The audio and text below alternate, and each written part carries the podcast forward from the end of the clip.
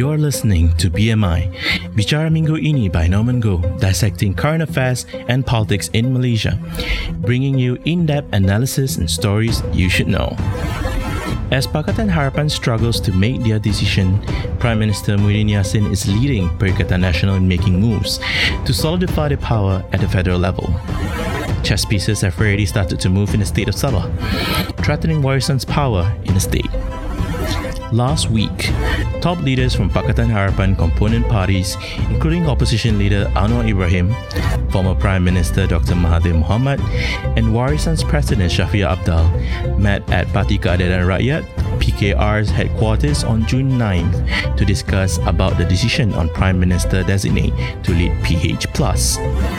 No decision was made on that day, but PKR's communications director Fahmi Fadzil promised that decision will be made on the following Tuesday.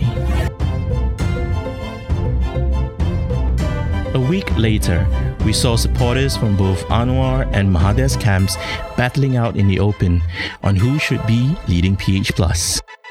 One side on Anwar and the other on Mahathir. The deadlock remains as it is on June 16, when Pakatan Harapan's Chief Secretary, Saifuddin Nasution, who is also the PKR Secretary General, rubbished all statements from both camps and stated that the discussion with component party leaders in PH Plus is still ongoing.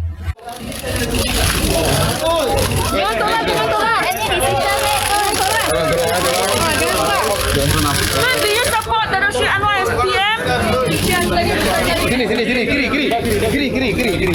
Sorry, sorry. Sir, would you like to say something? Please, please, please. Okay, sir. Do you support the Rashid Anwar as PM? We heard that, that today discussed premiership candidates. Okay, kita sini, sini. kita uh, dalam Pakatan Harapan merasakan perlu berganding bau seluruh kekuatan Pakatan Harapan.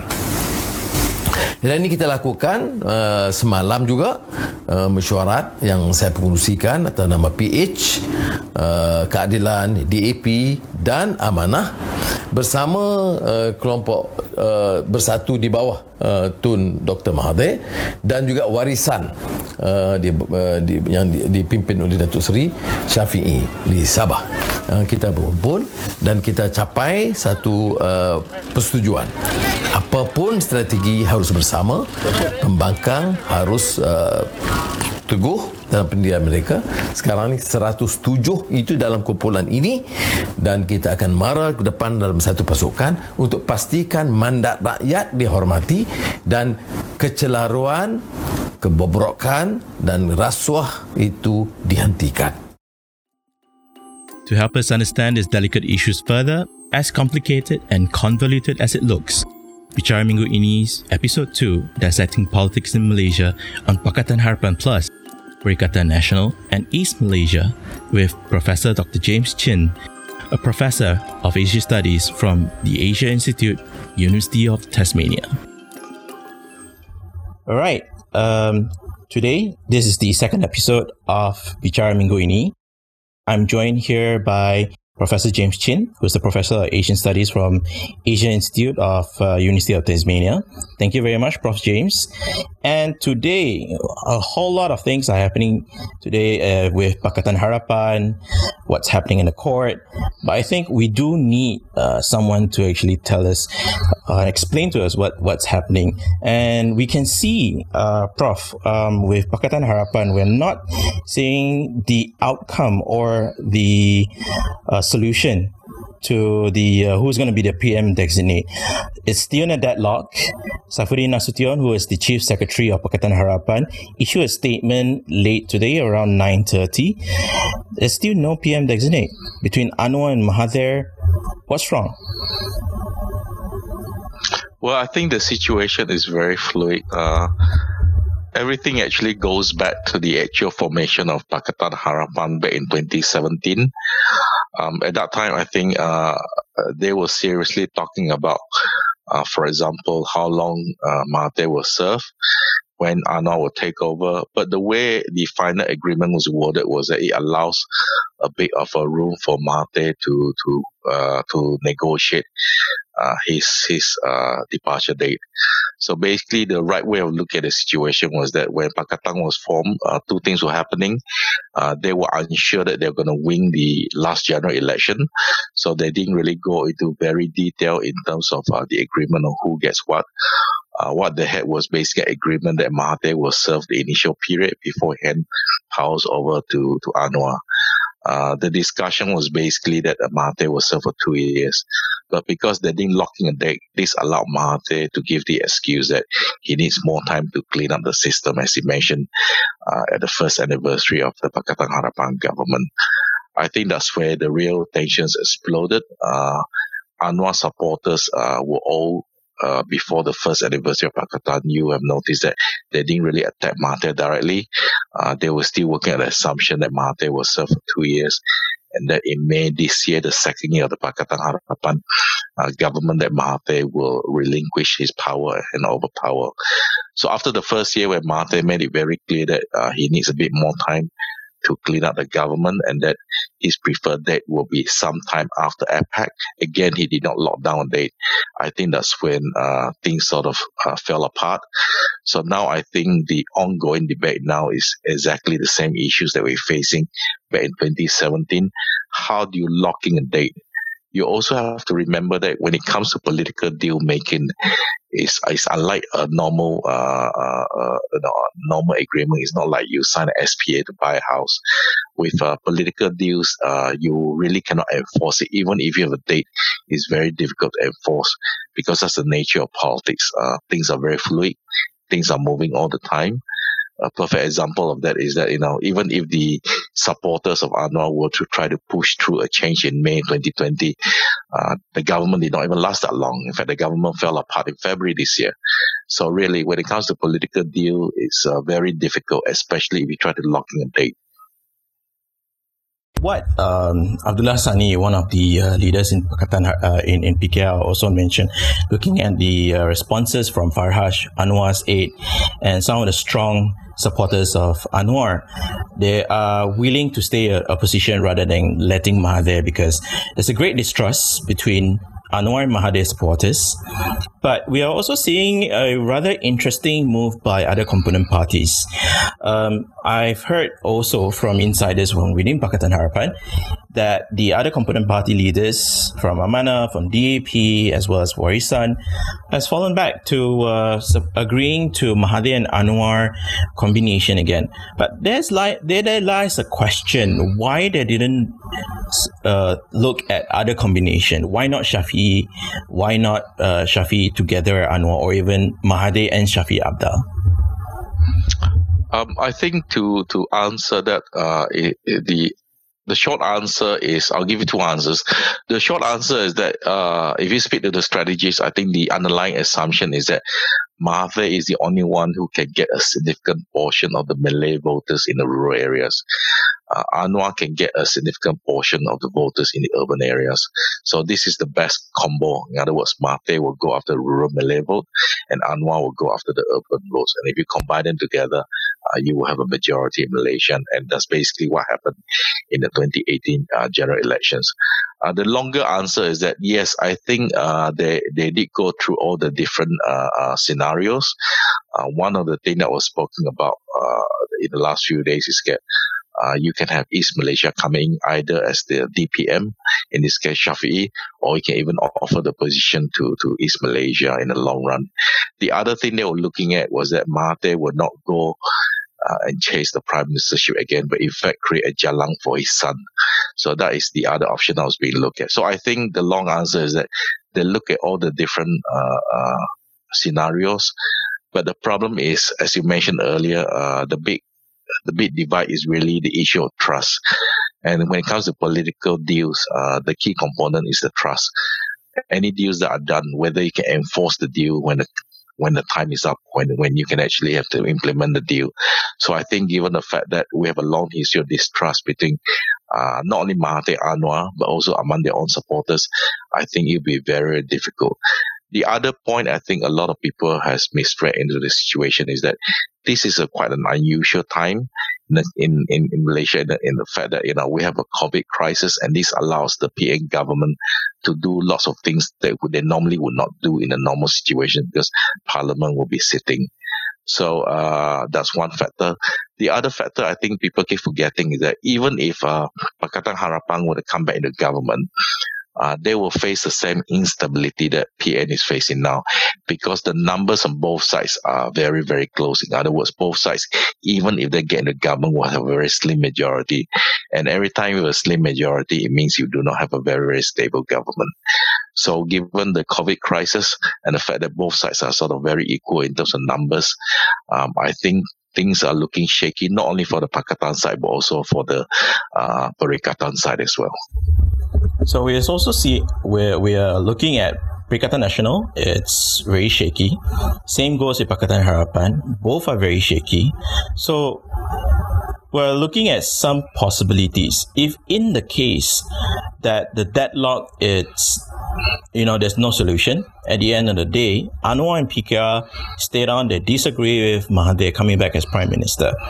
So, what will be the possible outcome of uh, of this deadlock? What will happen to PH?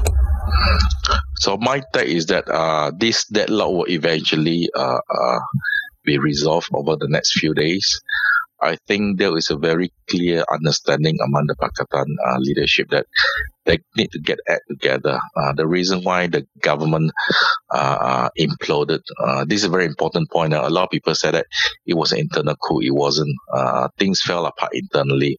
So UMNO and PAS would not have been able to form this new government if things had been going well inside Pakatan.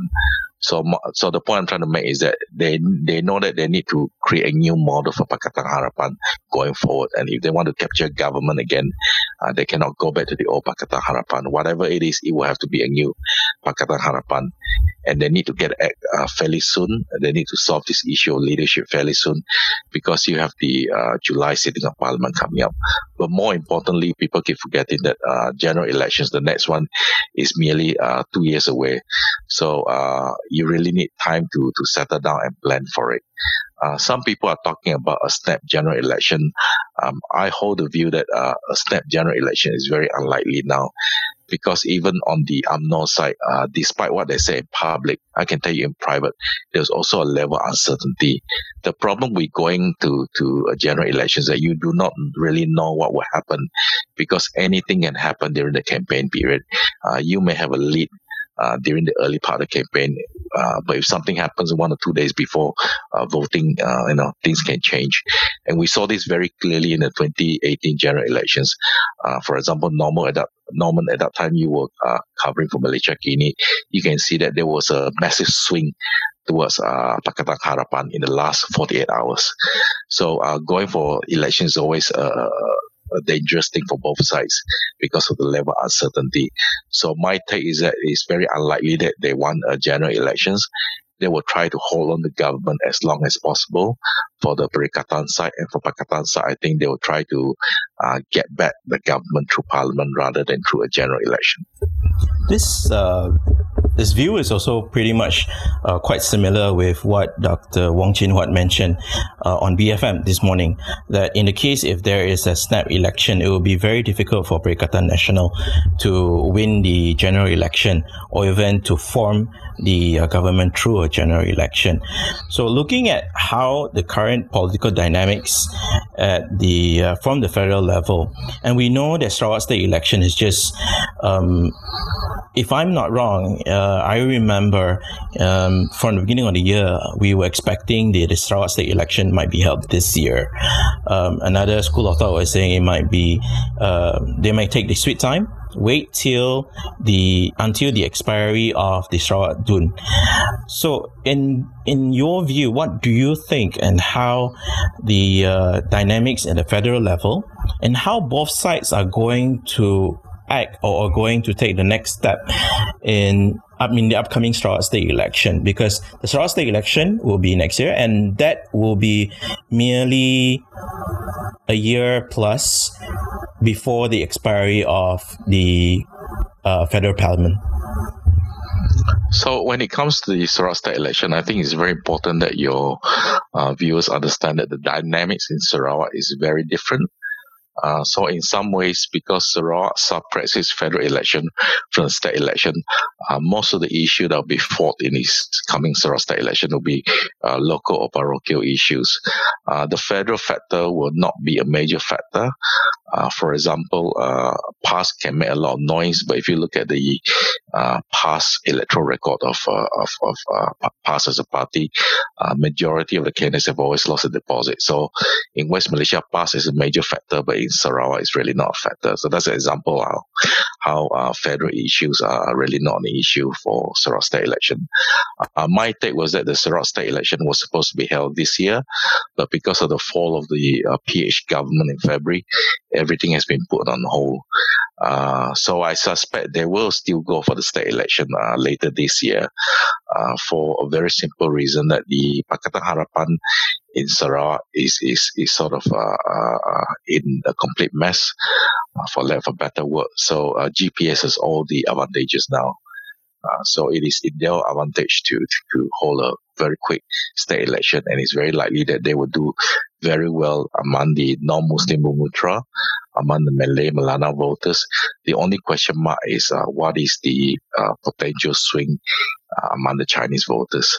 Uh, other than that, I think uh, they're in a very good position. So I suspect GPS will probably go for a quick election sometime later this year, uh, assuming that the PN government in KL will be stabilized after July because I remember when both of us we we went down um, back in uh, 2016. Uh, we we were both on the grounds, and we are seeing that no matter what happened in the federal level, that does not affect the sentiment uh, on the ground uh, back in Sarawak. Although at that time 2016 was quite quite a brouhaha with the 1MDB case uh, being unveiled by the Department of Justice in the US, but that does not affect with uh, Adenan Satem again. However, current situation with without Adenan Satem, there you have Abang Johari, who is the uh, president of uh, PBB, and the current combination of how PBB is within GPS uh, with with the four parties. Right now, the different situation is you have PSB, led by Wong Soon Koh, a breakaway party from SUPP. And what's interesting right now with both Baru Bian and See Chee How joining PSB. While some analysts are saying that PSB will not be a threat uh, to GPS in the upcoming state election. So, do you think that Pakatan Harapan will look into a collaboration with um, PSB led by Wong Soon Koh in the upcoming state election against GPS? And that's one. Number two, what about Abang Johari? We do know that uh, Abang Johari is uh, it's you know will be challenged by some of his contenders for his posts. You know, people like Fadillah Yusof is also seen as the next uh, chief minister or even Awang Tengah. So within PBB itself, it's also very interesting. We see um, leaders coming up to be the next chief minister. So what do you say about that? So I'll answer your second question first in terms of the dynamics inside PBB. Um, I do not foresee any challenge towards Abang Jo's position as the head of PBB or Chief Minister of Sarawak. If there's going to be any challenge, the challenge will come if uh, GPS does very badly in the state elections, uh, that's when the knives come out and people get replaced. But if Abang Jo wins uh, the next state election, uh, it's very obvious uh, speaking to people that uh, it's not possible for him to get the sort of majority that Adenan is getting. But, but, as long as he holds a good majority, it's very unlikely that he'll be replaced or other people can come out. Now, going back to your first question about PSB, this one is an interesting question the problem is not so much that the, the opposition uh, will come together to some sort of agreement. Uh, the problem with Sarawak uh, for state election is that traditionally the opposition uh, personalities involved uh, have problems working together. This is especially difficult for for uh, Wong Soon Koh and the DAP because of the strong personality clashes between the leader of DAP and Wong Soon Koh. uh, in the uh, Dewan Undangan Negeri. Uh, those of you who watched the Dewan Undangan Negeri can see that uh, when Wong Soon Koh was part of the GPS administration, there were some really uh, personal issues between him and the leader of the DAP Sarawak. Uh, and I think it's very difficult for them to come to some sort of agreement. That's one. That's one thing. Now, even if they were to come to agreement on the seat issue, as in the one-to-one fight with GPS, uh, the other problem in Sarawak is that you get lots of fake independents. And the uh, problem with Sarawak is that every time you get three or four candidates fighting for the same seat, automatically uh, this gives a huge advantage to the ruling party. used to be Sarawak BN, now it's called GPS. So I expect if there's going to be some sort of agreement among the opposition party, you will see the rise of fake independence. Um, the other big problem you face with GAP is, uh, is the issue of credibility. Uh, because I think a lot of people in Sarawak, uh, taking a step back, uh, a lot of people in Sarawak, especially the Christian community, were absolutely shocked that Baru Bian left PKR and joined with Azmin Ali and jumped across to Bersatu and joined this uh, Malay-centric government. Uh, of course, you can argue that Baru Bian jumped back and now he's with PSB, but there was also a question of credibility. And also, uh, PSB's machinery are not in areas where Baru Bian and Si CG are strong at. Uh, their machinery is strong only in certain areas. So uh, basically, the bottom line is that PSB is not in a position to win government on its own. It may win probably a few seats, uh, but it is those few seats that are crucial in terms of the makeup of how big the opposition will be. Uh, my take is that if the elections will be held uh, very soon, let's say uh, third quarter of this year, it is very likely that GPS will win with a huge majority, uh, and that PSB will probably at most pick out uh, three to four seats. Um, I do not think realistically speaking, that uh, PSB would do uh, well, as in you know people in Sarawak talking about winning up to a dozen seats. I don't think that that is possible in the current climate. So the bottom line for PSB is that it is a it is a, a new party. is creating a lot of waves because they've been holding a lot of events, uh, but their support is confined to a few core areas. Uh, and if they try to overstretch themselves, I think you will uh, it will be problematic uh, because I think they'll be stepping on the toes of other parties like DAP and PKR if they want to uh, break out their own uh, core areas. Uh, the other big problem, as I mentioned earlier, is the personality clashes between the leaders. So I think seat negotiations will be extremely difficult. And that's probably the reasons why, even as we speak today, they haven't even started discussing the seat distribution issue, even though we know that the Sarawak election is coming uh, very, very soon. As for the this, uh, discussion, right, uh, we've seen back in 2016 uh, problems within both sides. Back then was Barisan Nasional Sarawak together with Pakatan Harapan.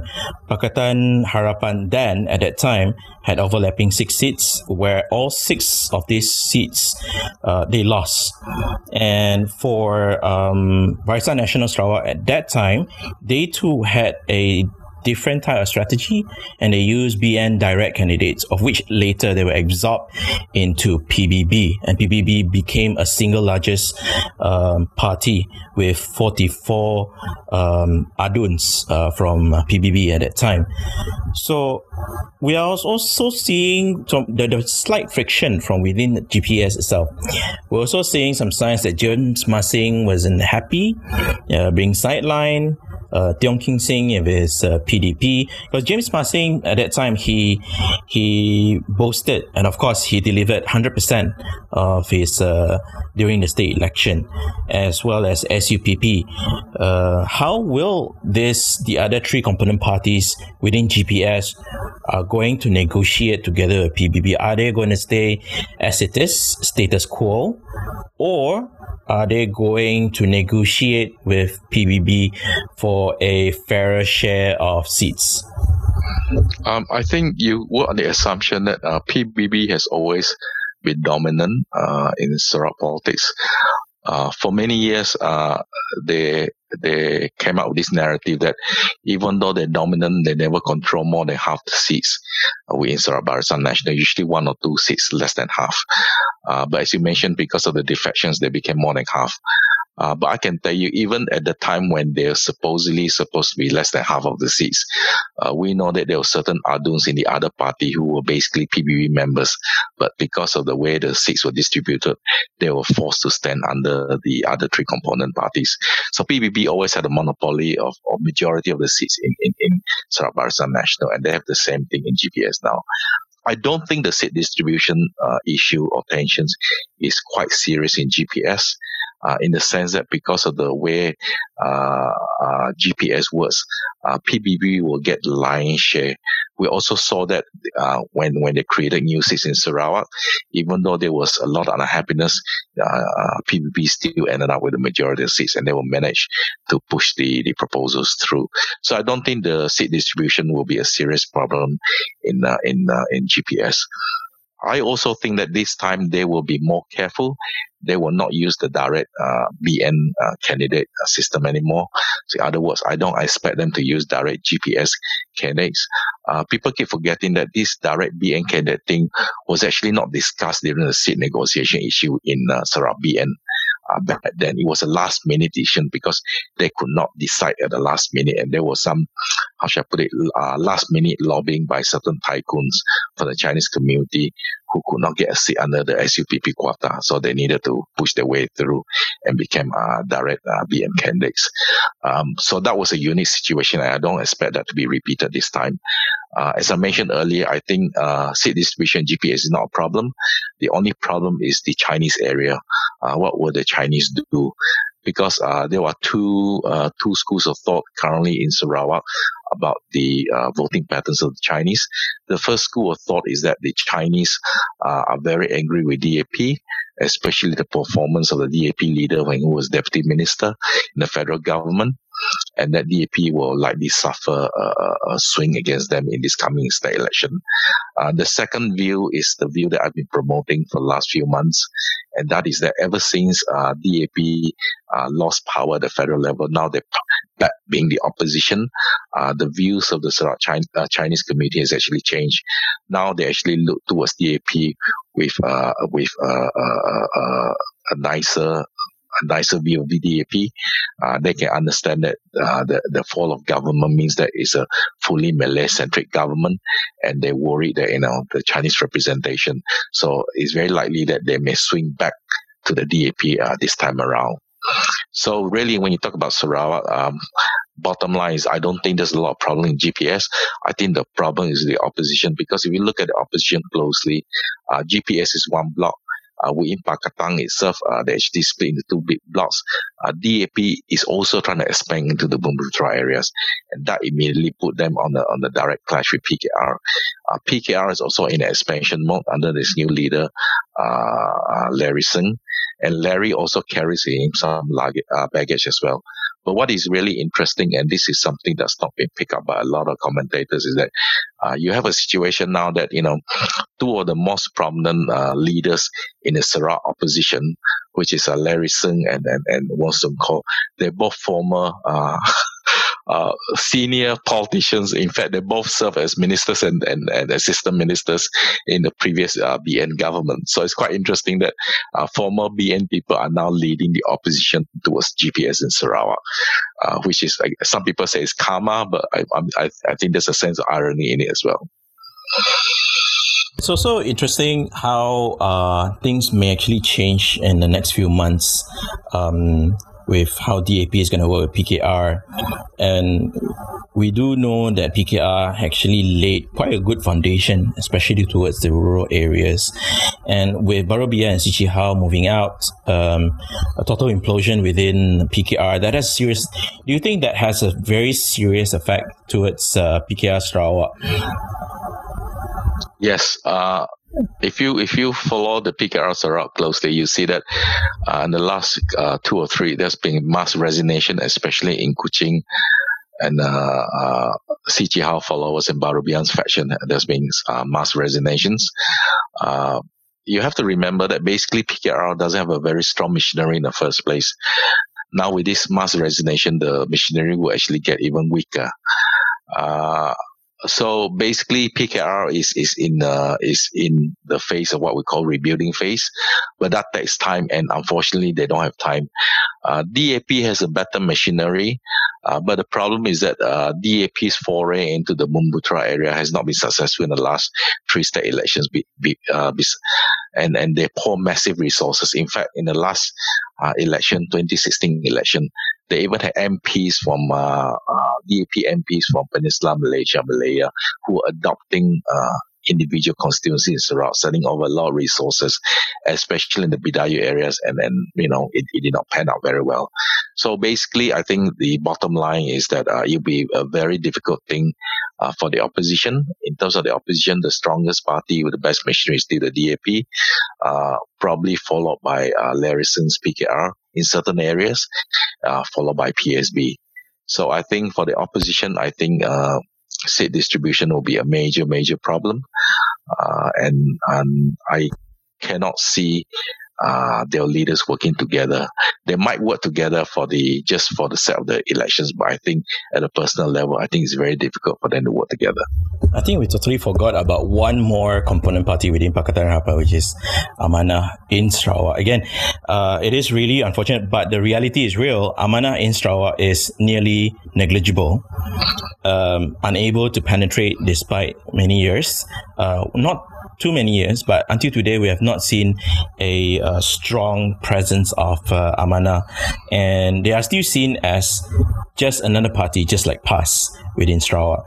Um, but to what you have mentioned earlier, um, with DAP trying to venture into Dayak areas, the Ibans, the Bidayuhs, but we saw that um, DAP managed to get uh, Mas Gading uh, among one of them, the Bidayuh areas, as uh, Mordi Bimol as one of the MP. But do you see that will be uh, reflecting in the upcoming state election for uh, DAP? No, no, because as I mentioned earlier, the issues at the federal election and the issues at the state level are very, different. Uh, it is true that they won at the at the uh, uh, at Mas Gading, but again, that was due to some very specific uh, factors, including um, it's, a well, it's an open secret. There was internal sabotage on the BN side. so, so I'm not sure. Uh, uh, you you can argue that uh, that shows real support for the DAP. Uh, I think my personal take is that the younger Bidayuh community uh, are ready to swing. The question is that can the opposition, uh, DAP or whoever is, can they put out a credible candidate to capture the swing? because at the at the uh, local level, the credibility of the candidate is very very important. Uh, in almost all the opposition uh, uh, victories in Sarawak at the state election level, right, the opposition uh, personality or the credibility of the opposition candidate is, is one of the key key factors. You cannot run away from it. All right. I think we actually covered quite a lot, quite extensively on uh, Sarawak politics as well as the upcoming Sarawak state election. Just a quick, I wanted to pick a brain out of you um, with the current situation in Sabah, where we saw two of UPKO's uh, Aduns moving out. And who's camping in Sabah right now is Hamzah Zainudin, uh, the uh, the disputed Secretary General of uh, Bersatu. So currently, what we know, the makeup of uh, the uh, Aduns in Sabah, Warisan currently holds 33. That is more than half. So with that, do you think there is a possible change of state government in Sabah, despite Warisan holding much of the seats? And will there be a possible, again, um, maybe some from Warisan will be jumping ship over? Okay, uh, the way it was in Sabah is that Sabah is very different from Sarawak in the sense that the the voters in Sabah are not afraid of a drastic change. So if you look at Sabah's political history for the first 30 years, every 10 years, in fact, they voted to get rid of the state government and change a new government completely. So they're not uh, worried too much about change of government. The second uh, big difference between Sabah and Sarawak is that in Sabah, the katak culture is really uh, well established. Katak here means jumping from party to party. So it's really uh, not a problem uh, for for uh, individual aduns uh, to jump in and out of uh, ruling coalition. I think Warisan is quite solid at the present moment. Uh, but having said that, uh, it is possible that a big block can jump. But uh, my understanding is that uh, this will depend on, on what happens at the federal level. So what is interesting about the change in Sabah this time is that it will not be decided by internal Sabah dynamics. It will be decided by what happens in KL. Uh, as you mentioned, uh, if, if uh, you know all the things happening in Bersatu in KL and UMNO in KL will have a direct will have a direct impact on, on what happens uh, among Sabah uh, politicians.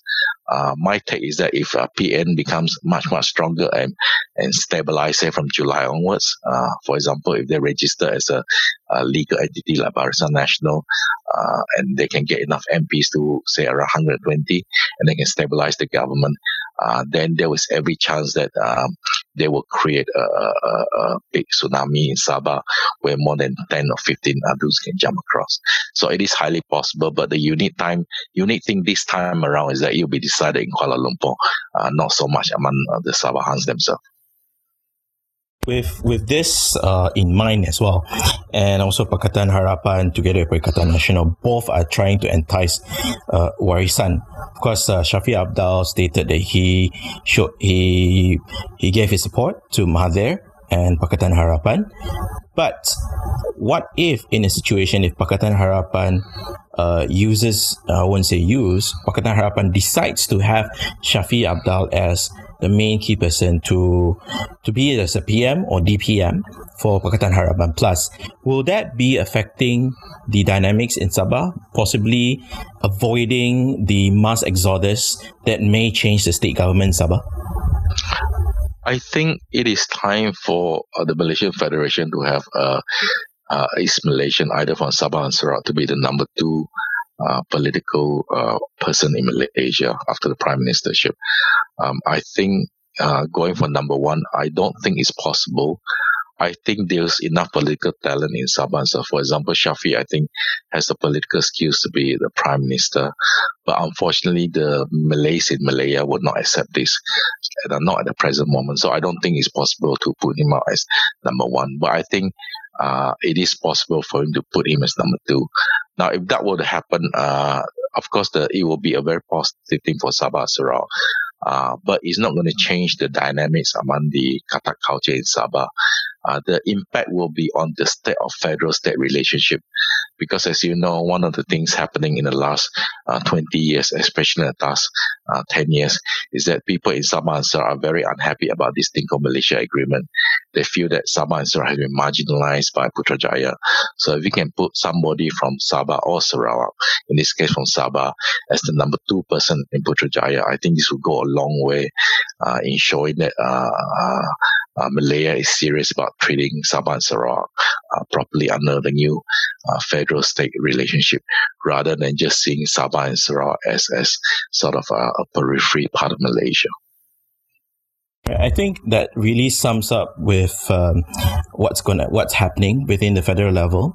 Also, how would that dynamics, political dynamics from the federal level, affects the two territories rather than states. I think calling the two states in Sabah and Sarawak as states. Um, it's also very interesting to see Awani uh, posted up using the word the territory uh, Sabah, the territory in Sabah. So uh, thank you very much, Prof. James, for sharing your thoughts on this. And uh, that's it uh, we have for Bicara Minggu ini. Thank you so much for joining us. Thank you. Thank you.